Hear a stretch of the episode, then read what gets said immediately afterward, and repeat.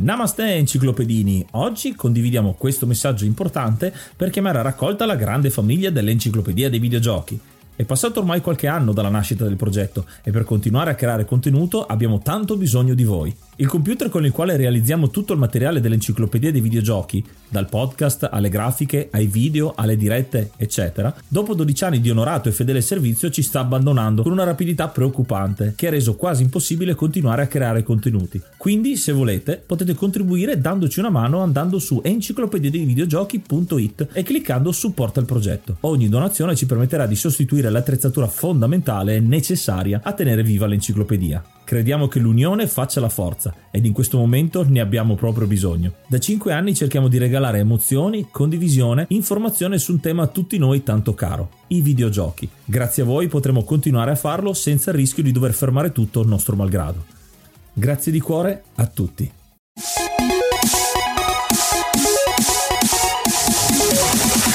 Namaste, benvenuti ad un nuovo episodio dell'Enciclopedia dei Videogiochi. Io sono Ace. E io sono Yuga e nel podcast di oggi parleremo di Detroit Become Human. Ma prima di cominciare, come al solito, la domanda del giorno. Per risponderci potete farlo direttamente nella title card di Spotify, dove potete anche votarci, darci delle stelline, oppure mandandoci un vocale. Trovate tutti i link su enciclopedia dei videogiochi punto it. La domanda del giorno è: questo Detroit Become Human è un interactive drama, che cosa ne pensate di questo genere, di questo genere nuovo? Perché a volte è apprezzato e a volte è molto criticato per la scarsa difficoltà da un certo punto di vista, perché alcuni degli elementi del gioco sono molto più legati alla narrativa. Ma per parlare di questo grande gioco non siamo soli, infatti con noi a scrivere questa nuova pagina dell'enciclopedia c'è qui con noi il mitico Gianluca Iacono. Ciao, ben benvenuto e grazie per partecipare a questo episodio. Ciao a tutti, ciao ragazzi, ciao a chi ascolta, ciao. Una voce conosciutissima che è legato in un certo senso a Detroit Become Human perché è uno dei doppiatori. Come mai vuoi parlare di questo gioco? Ma guarda, perché io sono in realtà, nonostante bazzichi nel mondo dei videogiochi lavorativamente parlando da ormai un bel po' di anni, non sono questo grandissimo videogiocatore, ma proprio nel periodo della prima, insomma, chiusura per pandemia ho detto adesso ci gioco e me lo sono giocato tutto, e quindi oltre ad averlo doppiato è uno dei pochi giochi che mi sono sparato integralmente. Ecco, giusto una prima curiosità che vorrei chiederti, visto che ci hai giocato a lungo a questo gioco e quindi l'hai spulciato a dovere, le parti in cui ci sei tu che doppi il personaggio, come è giocare a qualcosa o risentire qualcosa che hai fatto tu? Ma guarda, io ovviamente considera che sono più di trent'anni che faccio questo lavoro, quindi per me risentire la mia voce, che sia un videogioco, che sia un telefilm, un cartone animato, non mi fa né caldo né freddo, cioè non è che mi stupisco, mi sorprendo, che diciamo che lo posso vivere in due modi: o da fruitore, quindi mi dimentico di me, oppure se non mi dimentico di me inizio a fare mm, questa l'ho fatta così, oppure, visto che poi magari ne parliamo più approfonditamente dopo, non vedo, perché nei videogiochi non si vede quello che si doppia a differenza dei, dei film e cioè, compagnia bella, allora sono curioso di, di vedere il risultato finale, quindi sono un po' curioso di vedere la voce come matcha con le immagini che poi sono state costruite, insomma, digitalmente. E quindi un ottimo approccio è da dividere quella che è la tua deformazione professionale da quella che è invece il giocatore, forse anche merito dell'interattività che questo medium ha rispetto a vedersi un film dove ricevi tutto quanto in un certo senso, non trovi? Certo, anche perché considera che proprio la ragione per cui si doppiano un po' al buio, perché a parte, come insomma molti di voi che sono videogiocatori sapranno, a parte nei momenti in cui ci sono i, chiamiamoli i cinematic, no? Quindi i momenti di film vero e proprio fra un momento di gioco e un altro, i veri gameplay poi non puoi doppiarli perché sono cose interattive che vivono ed esistono nel momento in cui ci giochi, quindi puoi fare soltanto qualcosa che verrà inserito a posteriori da un punto di vista, come dire, software. Da lì il fatto di non poter doppiare l'interattività del gioco. Con questo episodio vi comunichiamo che adesso c'è un nuovo codice promo per Level Up, ovvero Feffeata due, e inserendo questo codice sul sito di Level Up vi permetterà di avere l'offerta due per uno che potete utilizzare per comprare il nuovo gusto, l'Iced Out, il nuovo gaming booster che Level Up ha messo a disposizione. È un'uscita proprio adesso, quindi accaparratevene alcune confezioni prima che finisca colpisca, perché le scorte sono abbastanza limitate. Il codice è quindi Feffeata due per il due per uno ed è un affarone, perché già Level Up ha un costo contenuto, infatti ci sono quaranta porzioni ed ogni porzione costa un euro, quindi davvero un'offerta succosissima, e questo due per uno ovviamente lo è ancora di più. Tra l'altro parliamo di Level Up che ha solo quattro grammi di zucchero, contiene caffeina e però in maniera ridotta, e addirittura nei nuovi hydration drink non è neanche presente, quindi c'è la possibilità di prendersi anche quelle versioni che abbiamo provato, sono fantastiche, ci stiamo innamorando sempre di più di questo sponsor che ringraziamo ancora una volta. E quindi livella anche tu con Enciclopedia dei Videogiochi e Level Up. E adesso, prima di procedere a immergersi nel mondo di Detroit Become Human, ascoltiamoci una delle tracce della colonna sonora.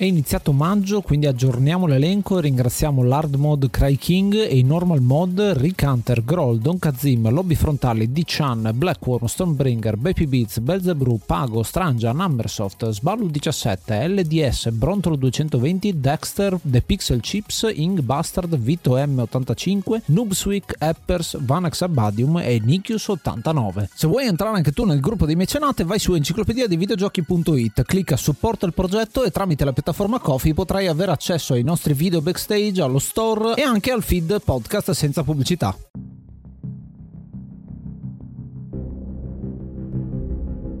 Il gioco di oggi è Detroit Become Human, un gioco del duemiladiciotto sviluppato da Quantic Dream e pubblicato da Sony, ed è uscito inizialmente per la PlayStation quattro e successivamente l'anno dopo anche per sistemi Microsoft Windows, ed è un interactive drama che prende spunto da anche giochi precedenti, ad esempio uno dei più famosi della generazione precedente, ad esempio Heavy Rain, dove ci sono delle scelte che si possono fare in tempo reale con gli appositi tasti, quindi mandiamo avanti la storia in base a quello che decidiamo di fare. Sì, giustamente hai citato Quantic Dream, questo modo di fare narrazione un po' diverso dal solito. David Cage ha questa voglia di scrivere tantissimo film, ma poi ci mette questa parte di interattività e delle scelte, di poter scrivere più finali per la stessa storia, che ho sempre trovato interessante e che rende Detroit Become Human molto più simile a quello che è magari un libro game o tantissime altre forme d'arte. Ad esempio i nostri amici di Arcadia Café ne hanno parlato nelle loro tesi di laurea, addirittura cercando di vedere le comparazioni tra questo gioco e il resto. E appunto, tornando sul discorso che facevamo prima con Gianluca, il fatto che tu sei andato a doppiare al buio, come ti viene presentato effettivamente lo script di questo gioco? Perché deve essere una cosa abbastanza complessa, immagino. Sì, rispetto al doppiaggio, chiamiamolo così, classico, si lavora in maniera abbastanza diversa, nel senso che intanto, vabbè, come in tanti non lo sanno alla fine, ma si doppia su una forma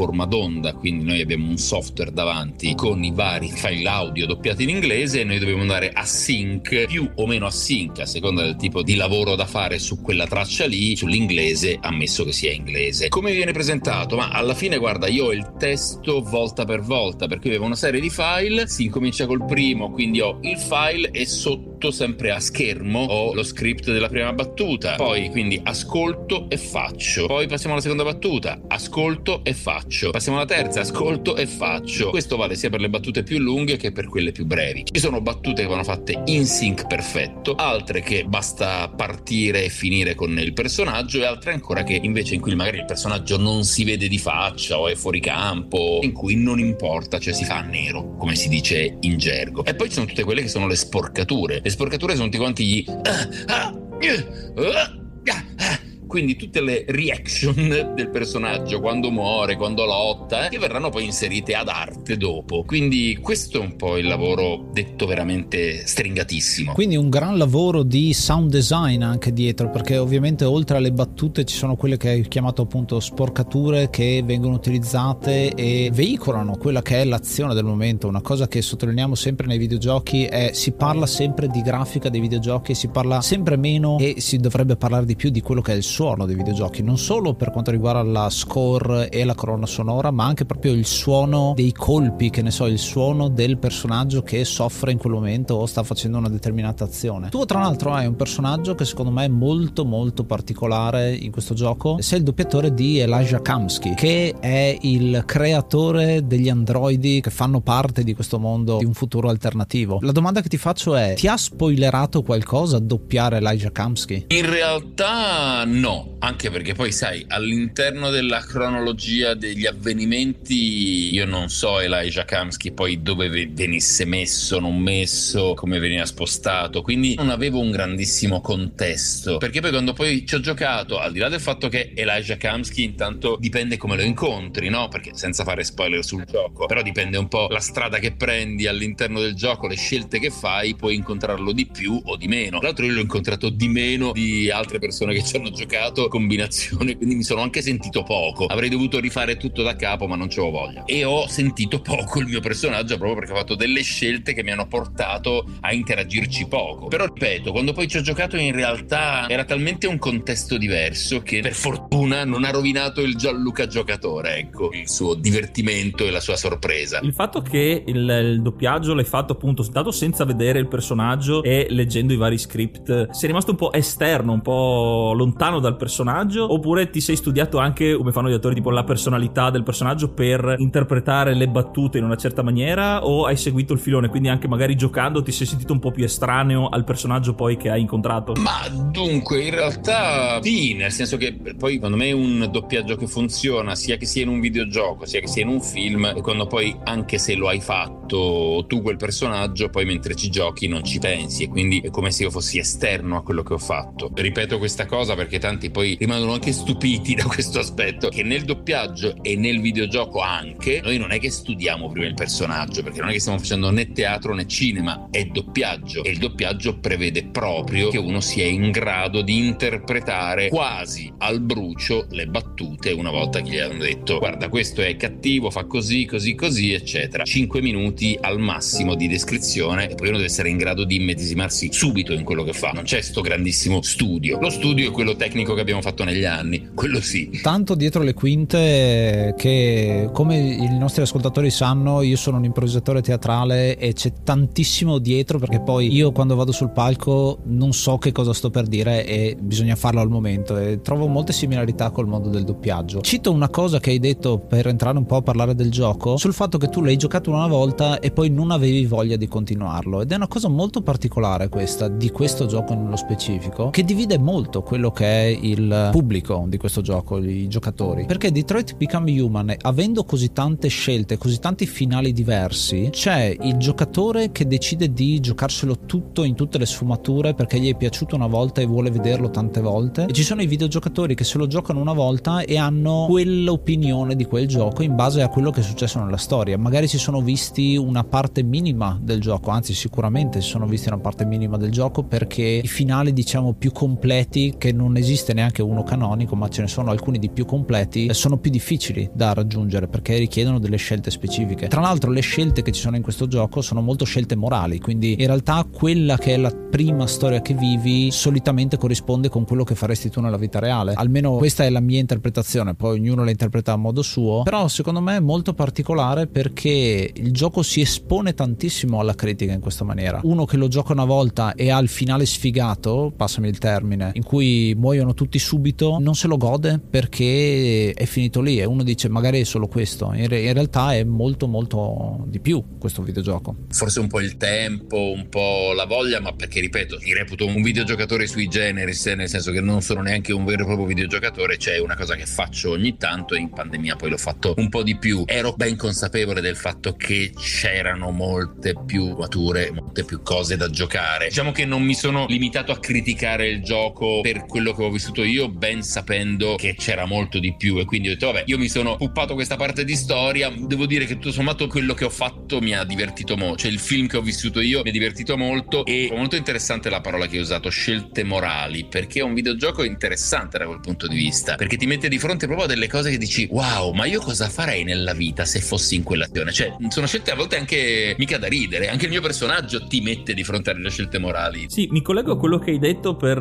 un certo senso di soddisfazione che questo gioco, questa tipologia di giochi può dare dopo averlo completato per la prima volta, aver vissuto un'esperienza, soprattutto secondo me se ti ha fatto immergere particolarmente nei personaggi e nella storia, che non si sente il bisogno di rigiocarlo, come avere un, un film, tu lo vedi dall'inizio alla fine, poi c'è il film con i contenuti speciali e scene aggiuntive che magari potrebbero rovinare per alcuni l'esperienza, visto che può avere il, il grado di soddisfazione pieno. Quindi anche in questo caso qua, il fatto di avere tante scelte dà anche la possibilità di avere tanti giochi diversi giocati una volta sola. È un po' particolare, però secondo me si può essere soddisfatti anche da, un, da una giocata unica se quella giocata è stata fondamentale. Assolutamente sì, sì, sono proprio d'accordo. Ecco, il bello appunto è che poi uno può farsene non so quanti, ma diversi film, quindi è un gioco veramente a scatole cinesi se vuoi, volendo andare poi a scavare, quindi bello anche per quello. Per non parlare che si potrebbe, faccio l'esempio, anche far giocare persone diverse, tipo in famiglia, verrà sicuramente un gioco diverso, una partita diversa per ognuno, alla fine una specie di cineforum con il gioco, con tutti quelli che hanno avuto i finali diversi, come mai hanno fatto determinate scelte. È un gioco che dà anche la possibilità di discuterne parecchio. Assolutamente sì, infatti, per cui ognuno poi apporta, modifica anche il personaggio alla fine, cioè recita un personaggio diverso, cioè che se il protagonista lo gioca uno diventa un tipo di personaggio, se lo gioca un altro può diventare veramente completamente un altro tipo di personaggio, o molto buono o una gran carogna, cioè dipende. Il gioco come si presenta? Parliamo di effettivamente cosa succede nel gioco. Noi abbiamo questa avventura che è un'avventura dinamica, in terza persona interpretiamo tre personaggi diversi, ognuno lo possiamo controllare in questi capitoli di trenta capitoli circa, sono più o meno trentuno trentadue, e poi possono essere molti di meno o molti di più a seconda di quello che succede durante queste scelte. E una cosa che io ho apprezzato tantissimo è il fatto che siano proprio degli episodi che hanno un inizio e una fine, e alla fine dell'episodio ti viene mostrato un albero con quello che è stato il tuo percorso e intravedi quello che è l'albero delle scelte in maniera più complessa. Ci sono alcuni capitoli più corti in cui le scelte sono veramente poche, ci sono dei capitoli che hanno degli alberi veramente molto molto allargati. Questo dà un senso anche di varietà al gioco, perché hai delle scene clou che avvengono veramente in pochi minuti e delle scene molto più complesse con tante iterazioni, con tanti personaggi diversi, anche degli easter egg in un certo senso, perché questo gioco fa dell'esplorazione uno dei suoi punti cardine, perché man mano che raccogli informazioni da quello che ti sta intorno hai qualche informazione in più da poter utilizzare nei dialoghi, e questa è una cosa che ho trovato molto interessante, perché sono informazioni che ha il nostro personaggio grazie al fatto che noi abbiamo avuto queste informazioni, quindi c'è questo collegamento diretto, questa immersività nel gioco che rimane e che non sempre però viene mantenuta in tutte quante le scene. E dimostra anche il fatto che nell'ambientazione siamo nel futuro, perché la storia è ambientata nel duemilatrentotto con gli androidi protagonisti delle nostre storie, e questa tecnologia del interagire e di trovare indizi utili ai nostri dialoghi e alle nostre interazioni con i personaggi viene fatta vedere in una maniera molto uh, high tech, molto, mi viene da dire, da poliziesco fantascientifico, con le visuali apposta che solo un androide può avere con l'intelligenza artificiale. E proprio nella prima missione, un'inferinatura giusto all'inizio, dove c'è una scena del crimine, possiamo veramente analizzare come un vero detective la vittima, i vari indizi, e ricostruire la scena, che non tanto ci darà chi è il colpevole quanto più informazioni utili per parlare con questo colpevole, con questo androide che sta creando il caos.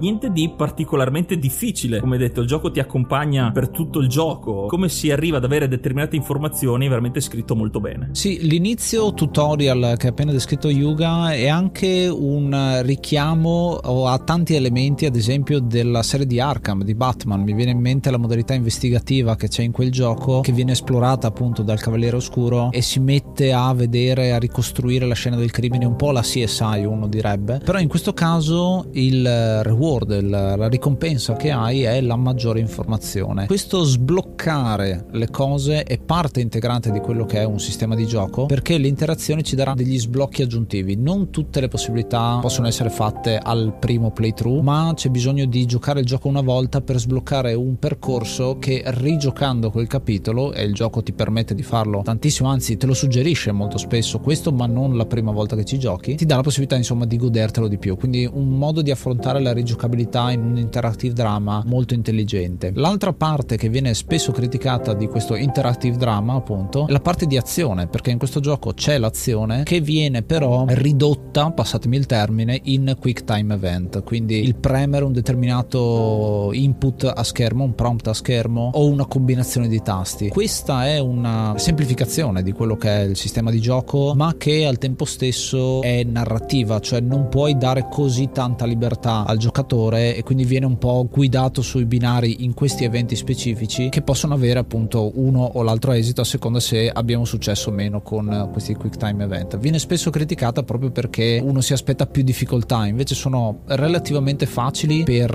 i giocatori magari un po' più esperti, magari per i giocatori casual neanche tanto. Tu come l'hai trovata, Luca, il, il quick time event, questi tasti da premere? Guarda, al di là del fatto che ovviamente io rispetto ad altri sono un po' una pippa, nel senso che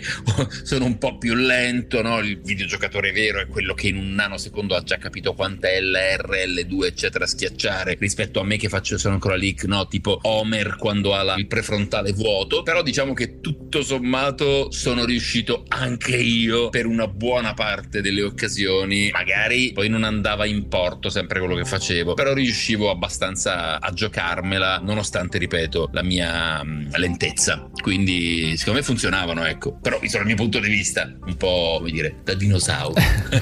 E ti chiedo un'altra cosa proprio sul coinvolgimento. Quando ci sono queste scene d'azione, hai provato qualcosa di sentimentale, un'emozione che ti lega al personaggio? Perché la narrativa di Cage cerca proprio di farti provare quelle emozioni di rabbia nel momento in cui appunto ti vogliono far prendere delle decisioni non ponderate, delle decisioni di pancia. Non so se hai avuto questi momenti tu all'interno del gioco, oppure ti sei sempre estraniato e hai pensato a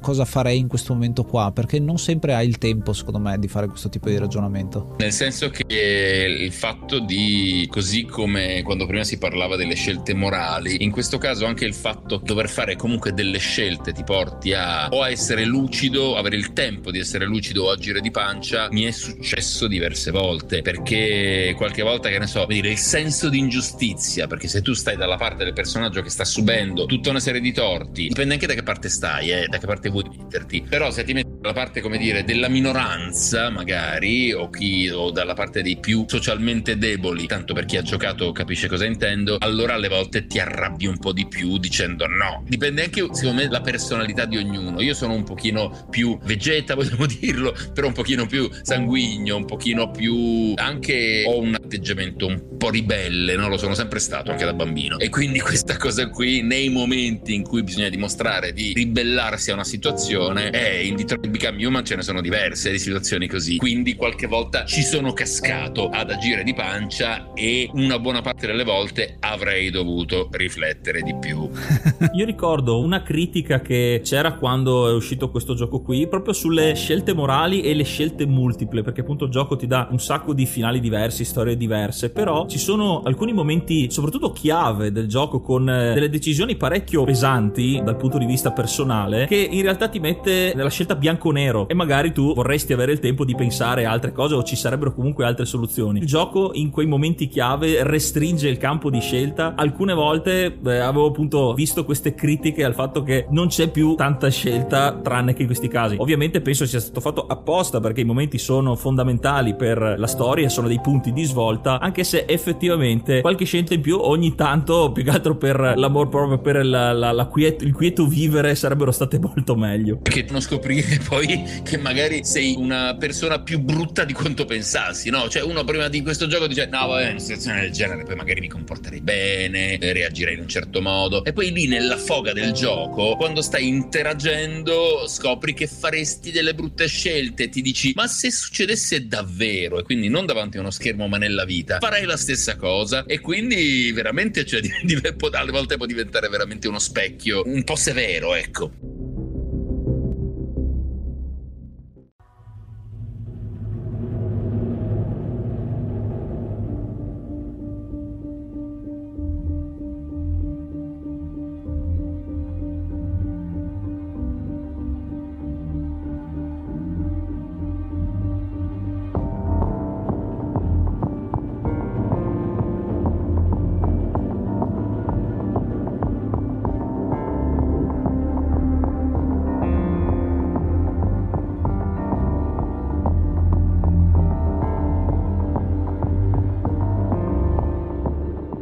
Lo sapevi che sul nostro sito enciclopedia dei videogiochi punto it puoi trovare anche un link all'archivio, un grande database con tutti i giochi di cui abbiamo parlato, dentro le puntate, fuori dalle puntate, dentro i nostri social, ovunque. Un database ricco, pieno zeppo di informazioni che aspetta solo di essere esplorato da te.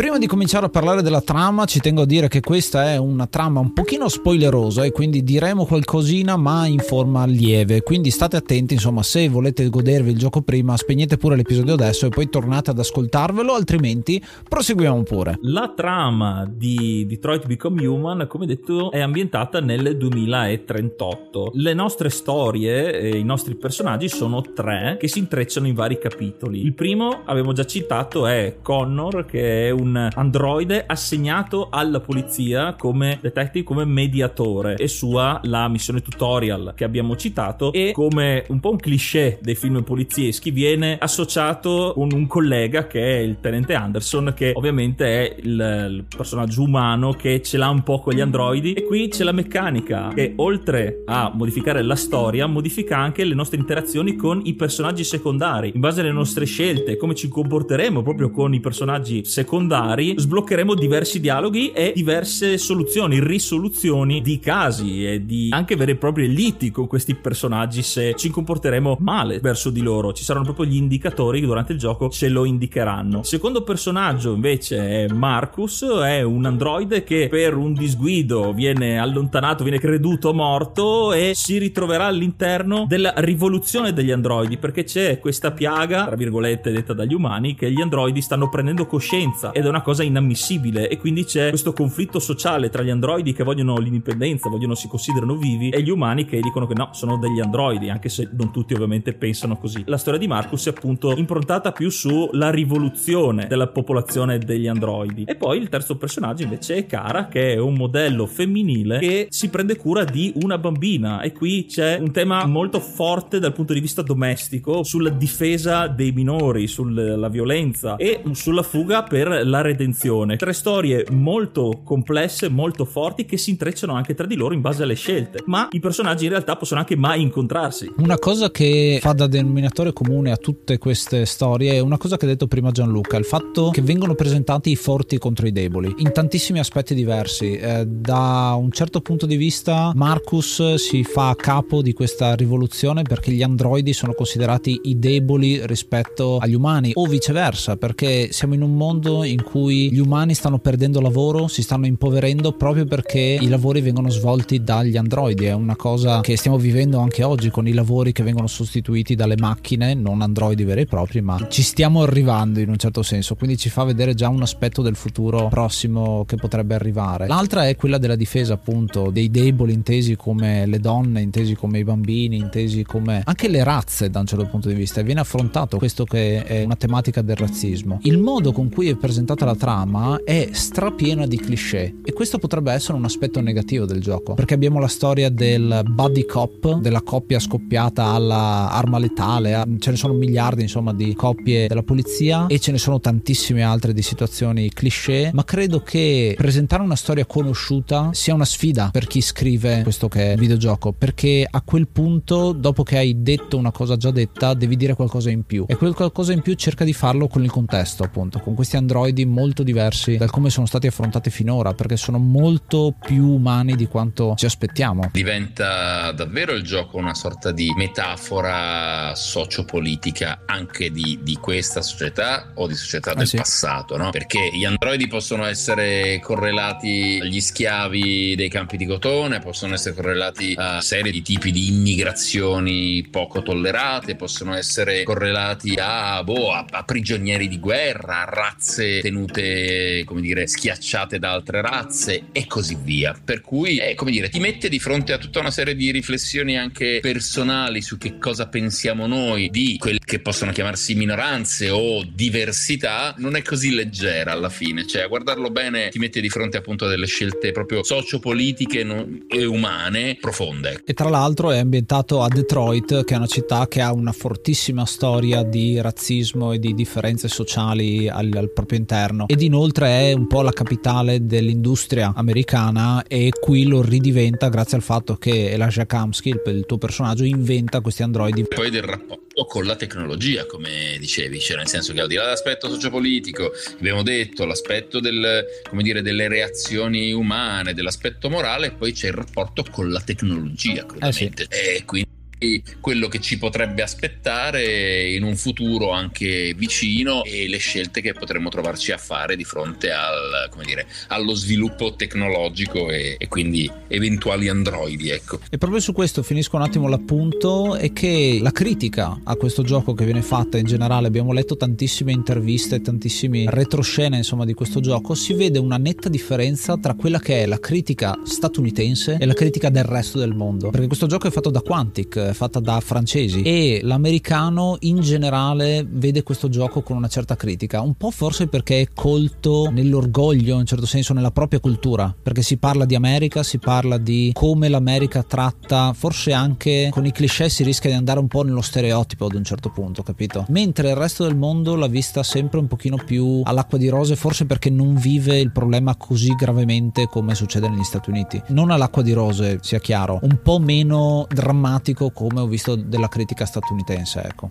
Loro, come dicevi, pensano, almeno in parte, ma che ne sanno sti francesi di, di noi, cioè di cosa succede, come si permettono di fare delle riflessioni sul nostro tessuto sociale o fare delle metafore che tanto sono francesi. Ecco, ricollegandomi alla presentazione degli androidi, come diceva Weiss, Elijah, il personaggio di Elijah Kamski crea gli androidi dieci anni prima, nel duemilaventotto. Ho trovato interessante il fatto che sia stato creato un trailer ad hoc con il personaggio ringiovanito, ovviamente, che viene intervistato proprio sulla sua creazione e sulla sua commercializzazione di questa nuova tecnologia. E qui aprirei proprio un punto interessante su questo personaggio, è che inizialmente, quando fa quasi commercialmente questa intervista, assicurando che gli androidi sono delle macchine, non succederà mai che andranno fuori controllo, perché dopo tutto non sono vivi. Invece poi durante la storia, quando lo rivediamo, secondo me ha delle, comunque delle, degli atteggiamenti a metà sul sì, gli androidi sono delle macchine, però in un certo senso, essendo scienziato, ha questa curiosità un po' morbosa che quasi quasi gli va anche bene che eh, gli androidi vadano fuori controllo nel suo continuo studio del, dell'evoluzione anche di questa nuova specie, se vogliamo dire. È vero, nel senso che poi anche in questo c'è uno sviluppo nel gioco, proprio perché eh, i personaggi poi cambiano anche punto di vista. Ma voglio dire, la stessa coppia di poliziotti che hanno questo rapporto un po' conflittuale, poi durante il gioco si modifica. Il poliziotto più intransigente a un certo punto delle cose inizia anche a vederle con un occhio diverso e a cambiare opinione, quindi c'è la possibilità poi di cambiare opinione, cioè di redimersi come di peggiorare. Elijah Kamski idem, nel senso che poi, anzi, lui stesso poi con il suo voler portare ai minimi termini certe situazioni porta il giocatore a dire: bene, e adesso che cosa vuoi fare? Eh? Cosa vuoi fare con questi androidi? Da che parte stai? Quindi dalla mia oppure da altre. Qua faccio uno spoiler, ci tengo a fare, perché questa è una scena fondamentale. L'abbiamo brevemente citato prima, quello che è il test di Kamski, perché a un certo punto, quando lo incontri, ti mette davanti a questa scelta, una scelta che è di nuovo una metafora, perché c'è un androide che si chiama Chloe, di cui Elijah si circonda, un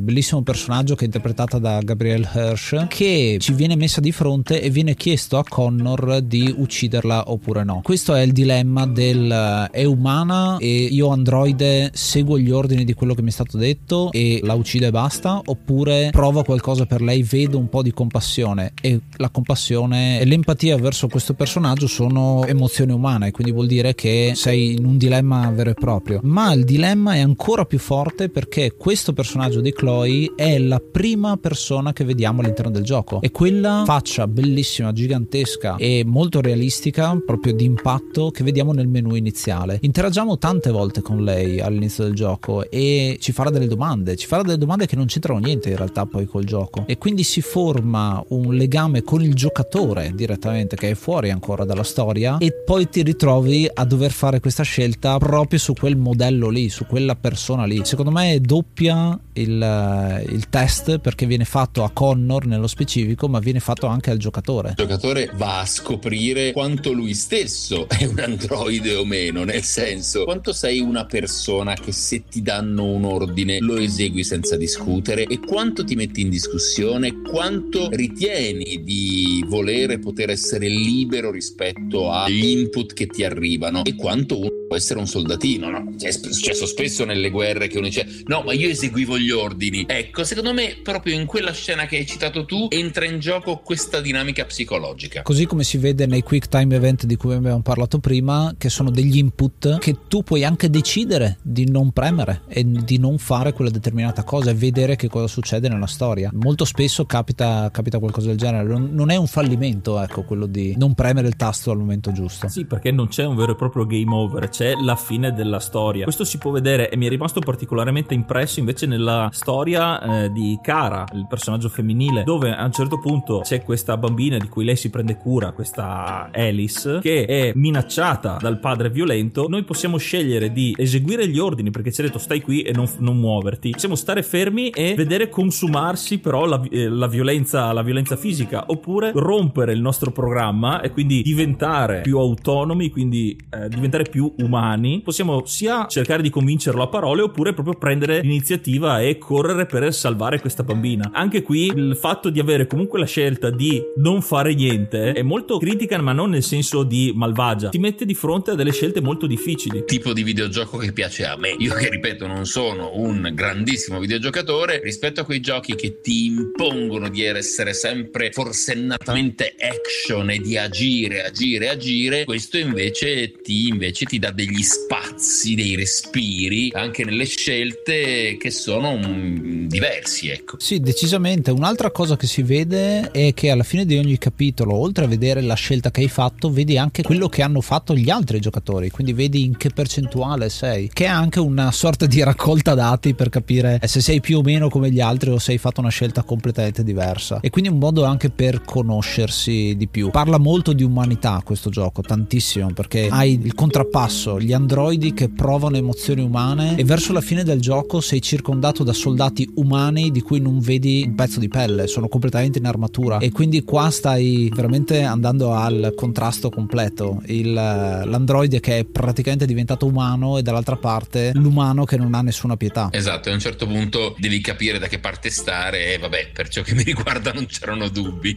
Un altro paragone che viene fatto molto spesso, anche forzato in un certo senso, non è solo il razzismo quello americano verso i neri, verso in realtà i latini, insomma, che c'è, che c'è ancora oggi e di cui si fa molta fatica ad uscire, sarà un tema che ancora per decenni e decenni sarà attivo, è il paragone con quello che è stata la Shoah, gli ebrei, il nazismo da un certo punto di vista, i campi di detenzione, sono tutti elementi che vengono richiamati, anche la segregazione razziale, gli androidi come si presentano, come fai a riconoscerli dagli altri umani, perché hanno una pelle, hanno dei biocomponenti addosso, hanno una lucetta che tra l'altro è facilissima da togliere sulla tempia, ma soprattutto sono vestiti con dei vestiti molto riconoscibili, c'è scritto il nome, c'è scritto il modello, e hanno un triangolo che è un simbolo che usavano uguale identico anche prima della stella di David. Questo modo di marcare le persone è un modo anche per distanziarle completamente, non integrarle, e questa cosa di distanziarle che vediamo subito, ad esempio, io l'ho trovata molto interessante poi nell'umanità che viene rivelata all'inizio del gioco nella storia di Marcus, perché lui appunto è questo assistente del vecchio artista, e il, il vecchio artista, questo pittore, forse c'è anche una sottolineatura che è un creativo, è un artista e quindi ha una certa sensibilità verso le persone, lo tratta come se fosse una persona qualunque, come se fosse suo figlio ad un certo punto, cosa che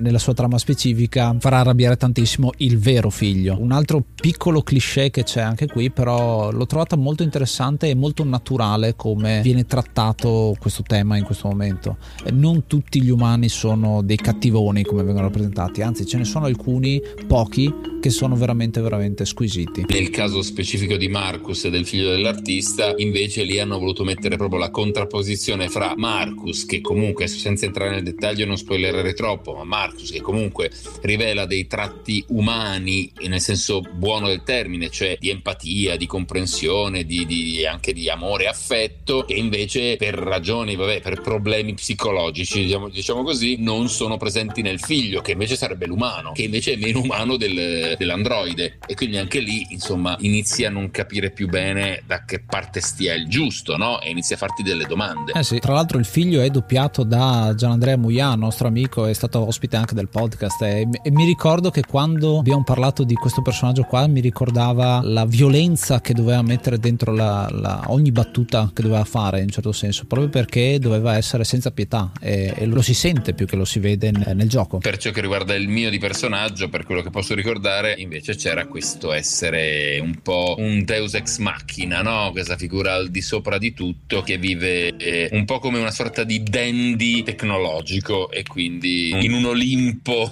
di colui che ha creato una, una nuova razza e che adesso guarda un po' che cosa succede. Anche un po', no, il giocatore di scacchi, ecco, che, che vede un po' cosa succede Con, con la società in cui ha inserito dei, dei, degli elementi, ha fatto delle mosse, e lui è lì che guarda. In un certo senso anche come alcuni personaggi degli anime giapponesi, la classica divinità che ha creato una situazione, ma lui è super partes, guarda quello che succede, ha una sua idea, ma non vuole vuole vedere come si risolva. Quindi è molto enigmatico, ma è molto eloquente allo stesso tempo come personaggio. Sì, uno può fare il paragone anche con semplicemente la religione cristiana, con un dio che ha dato il libero arbitrio e quindi se ne sta a guardare mentre succede quello che succede sulla terra. Tutte connotazioni religiose che poi rivediamo nel gioco, perché si parla di una sorta di messia, vi lancio il termine erre a nove, che, e questa è una cosa molto interessante, divinità in un certo senso, questo mito su cui sono state fatte tantissime teorie da parte dei videogiocatori, e l'ho trovata molto interessante perché qui vai a uscire dal videogioco e a un videogioco che è un prodotto creativo che ispira creatività. Tutte le fan theory che sono venute fuori secondo me sono molto belle, perché vuol dire che sono persone che si sono messe lì ispirate, hanno scritto dei testi cercando di condividerli, dire questa è la mia teoria su questo videogioco, magari non è vera, ma è sempre qualcosa di creativo. Ecco, visto che siamo nella parte un pochino più spoilerosa, diciamo, del podcast, noi metteremo i, i disclaimer all'inizio. Tu che finale hai vissuto, Gianluca? Eh, dunque, io ho vissuto il finale in cui le cose sono andate bene per gli androidi. Beh, ho sempre paura di fare spoiler, per cui mi tengo veramente vago, eh, scusate lo faccio, però oh, diciamo che può finire molto male per, per i nostri poveri androidi, come può finire bene. A me è finita abbastanza, cioè sono stato soddisfatto di come siano, si siano sviluppate le cose e delle scelte che ho fatto. Ecco, posso dirvi che sono soddisfatto e che chi volevo che riuscisse a ottenere dei, dei risultati in parte con Clinuti, ecco. Ecco, io volevo aggiungere il grado di difficoltà che ha questo gioco. Abbiamo parlato che come meccanica ti prende per mano ed è tutto visibile, la, la meccanica di gioco, gli indizi, le interazioni sono molto semplici e molto non nascoste. Secondo me la difficoltà è proprio nelle scelte, ma non tanto nella tipologia di scelta che facciamo, ma è proprio il gioco, scoprire se la nostra scelta è stata quella giusta, perché come il più delle volte, ma in questo caso ho trovato ho scritto particolarmente bene, le nostre scelte che magari facciamo credendole quelle più, andando più sul sicuro, che non dovrebbe creare problemi e che non dovrebbe destabilizzare il resto del gioco e il resto dei personaggi, in realtà non sappiamo fino all'effettiva reazione cosa succederà. E magari a volte ho trovato che optando per delle scelte più radicali, mettendosi in prima linea, scopri invece che in realtà era la soluzione migliore, ma dal punto di vista del giocatore o comunque della storia, per mantenere i personaggi e le loro storie. Questo penso sia la difficoltà, se di difficoltà vogliamo parlare di questo gioco. Tu che ne pensi? La difficoltà sta anche appunto nel, nel, nel portare avanti la coerenza, perché magari sei convinto di fare una cosa all'interno di questo gioco che segue il pensiero che ti sei fatto di dove vuoi andare, di, di chi vuoi difendere, di chi vuoi attaccare e di come ti vuoi spostare e quali personaggi tutelare e conquistare, e poi invece alle volte questo gioco ti frega, perché quella scelta che hai fatto, che profumava così tanto di coerenza, in realtà ti porta da tutt'altra parte. parte. A me è successo qualche volta e quindi lì è un po' come la vita, eh? Sei convinto di fare la cosa giusta perché quella è la cosa che va fatta e poi invece hai fatto la cosa più sbagliata, ma non perché c'è un giusto e uno sbagliato nel gioco, cioè che, che perdi o vinci, ma che ti porta da una parte che non era quella che volevi, eh, proprio da un punto di vista, capito, di scelte morali, tornando alla cosa che dicevamo prima. E poi c'è la possibilità anche di andare in maniera disastrosa, magari facendo una scelta che si rivela invece deleteria per magari un personaggio a cui ci eravamo affezionati, allora andando avanti comunque con la storia, con una scelta simile scegliamo invece l'opposto per ripicca, allora mi avete fatto questo, io vado dall'altra parte, quindi rompo la coerenza e il gioco però non ti perdona e quindi ti fa andare sempre peggio, quindi è possibile che vada male di male in peggio, ecco. Il fatto che questo gioco abbia tutti questi aspetti umani, filosofici, psicologici, ti frega la strategia, perché mentre in certi giochi secondo me che sono più strategici appunto, no? In cui vince il cinismo, vince la freddezza, vince la lucidità e così via e non hai dubbi, no? Cioè devi sparare, devi uccidere, devi spostare, devi fare, devi essere molto pratico e, e pragmatico. E qui invece tutti i dubbi che ti fa venire da un punto di vista umano ti fottono sul, sull'essere strategico, cioè non lo, non lo puoi più essere così tanto come in altri giochi. E soprattutto non sono cose telefonate, nel senso che la scelta ti porta, ti porta veramente ovunque. E credo che la cosa che hai detto tu del giocatore di scacchi di Elijah Kamski è il fatto che questo gioco è difficile da giocare in quella maniera lì, è difficile estraniarsi, uno perché il tempo per fare queste scelte a volte ti è tagliato e quindi veramente devi fare delle scelte di pancia, e dall'altro punto di vista proprio il fatto che il gioco stesso ti porta ad avere il primo playthrough che sia la tua storia, da conoscerti con quella che è stata la tua scelta. Questa cosa l'ho vista appunto in tantissimi giocatori e il loro gameplay. La prima run, come viene chiamata insomma nel mondo dei videogiochi, è sempre quella tua, e poi te lo esplori e dici sì adesso faccio la run super cattiva, faccio la run super buona, ma c'è sempre una via di mezzo, un grigio, una sfumatura di grigio che è la tua storia da raccontare, che ho sempre trovato molto emozionante nei giochi e che in realtà a me ha fatto pensare ai videogiochi in generale in questa maniera, non solo i videogiochi che qua te lo pongono diciamo come meccanica di gioco il grigio, ma molto spesso la storia te la godi in un determinato momento della tua vita o in un determinato modo proprio, eh, con le scelte che vai a fare durante il gioco.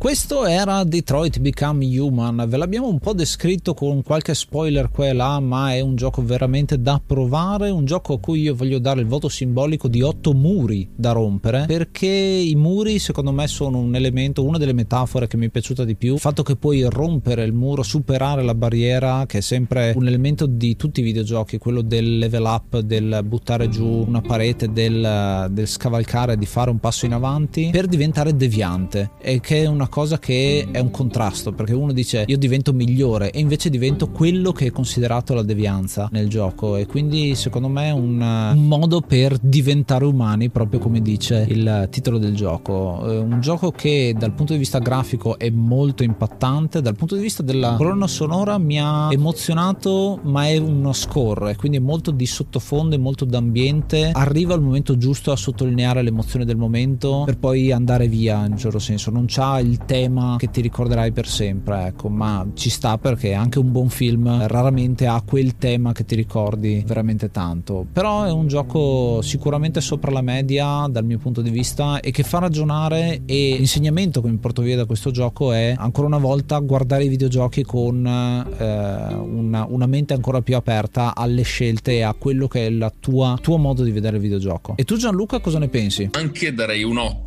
tutto, eh, perché comunque sì, è un, è un gioco che, che, che secondo me dà tanto, cioè dà tanto perché dà tante scelte, dà tante possibilità di confronto e col gioco da un punto di vista ludico e di divertimento, sia con se stessi, perché appunto le scelte che si fanno, mh, come dire, ti, ti mettono di fronte a te stesso, quindi ti fanno un po' da specchio. È bello sì anche il, l'aspetto insomma del sound design in generale, dalle musiche ma anche il doppiaggio stesso e il suono mi sembrano molto curati, molto ben fatti. Eh, diciamo che ecco, per guardarla anche l'aspetto negativo, no, non do più di otto per quella ragione per cui abbiamo detto che anche un po' Da, da un certo punto di vista la, la sfida del gioco, no? Quello dei cliché, che alcune cose ogni tanto sono un po' cliché, è vero, ed è la ragione per cui secondo me magari cioè, avrei dato un, un voto più alto se ci fossero stati degli elementi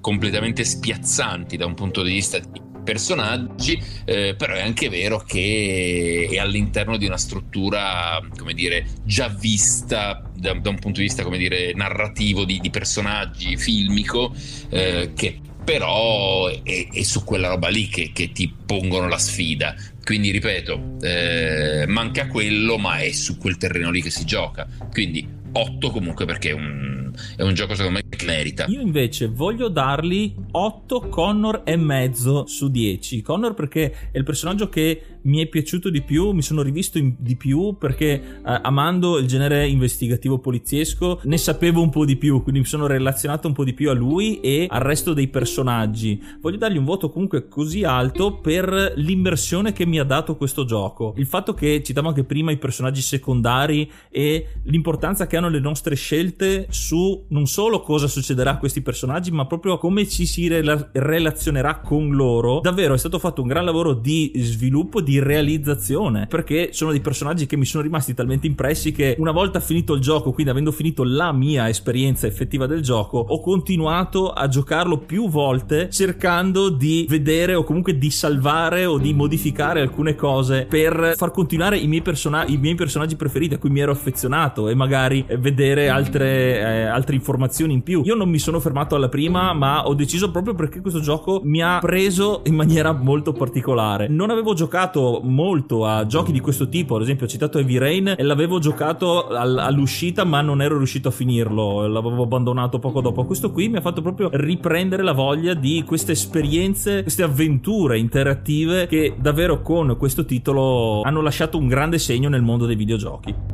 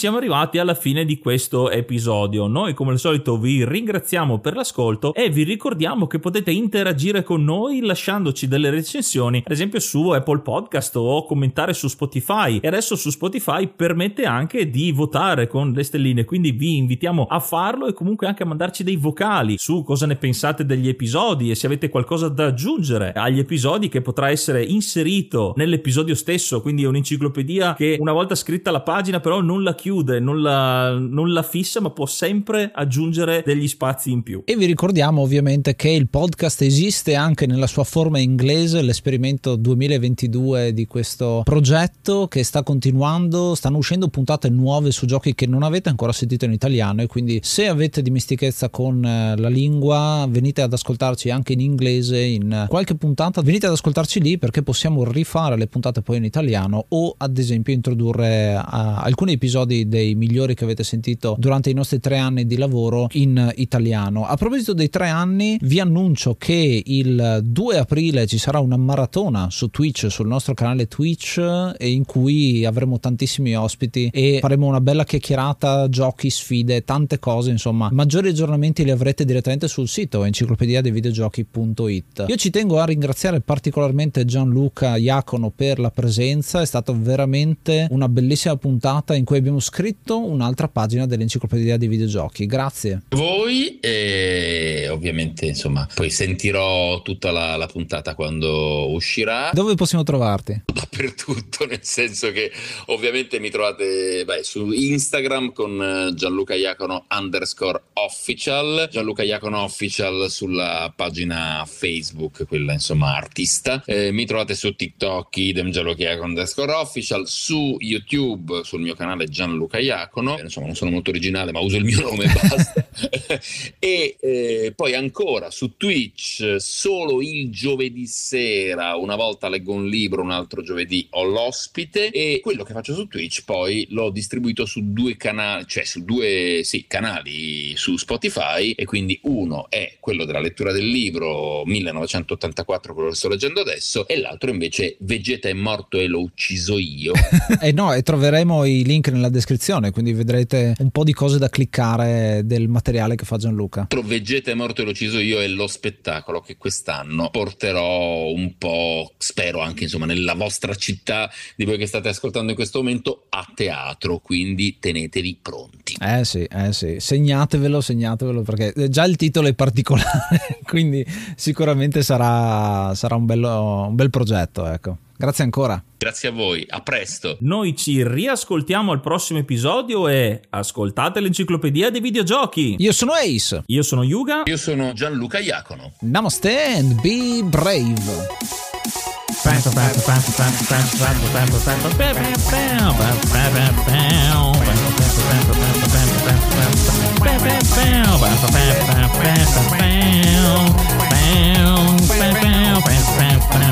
brave.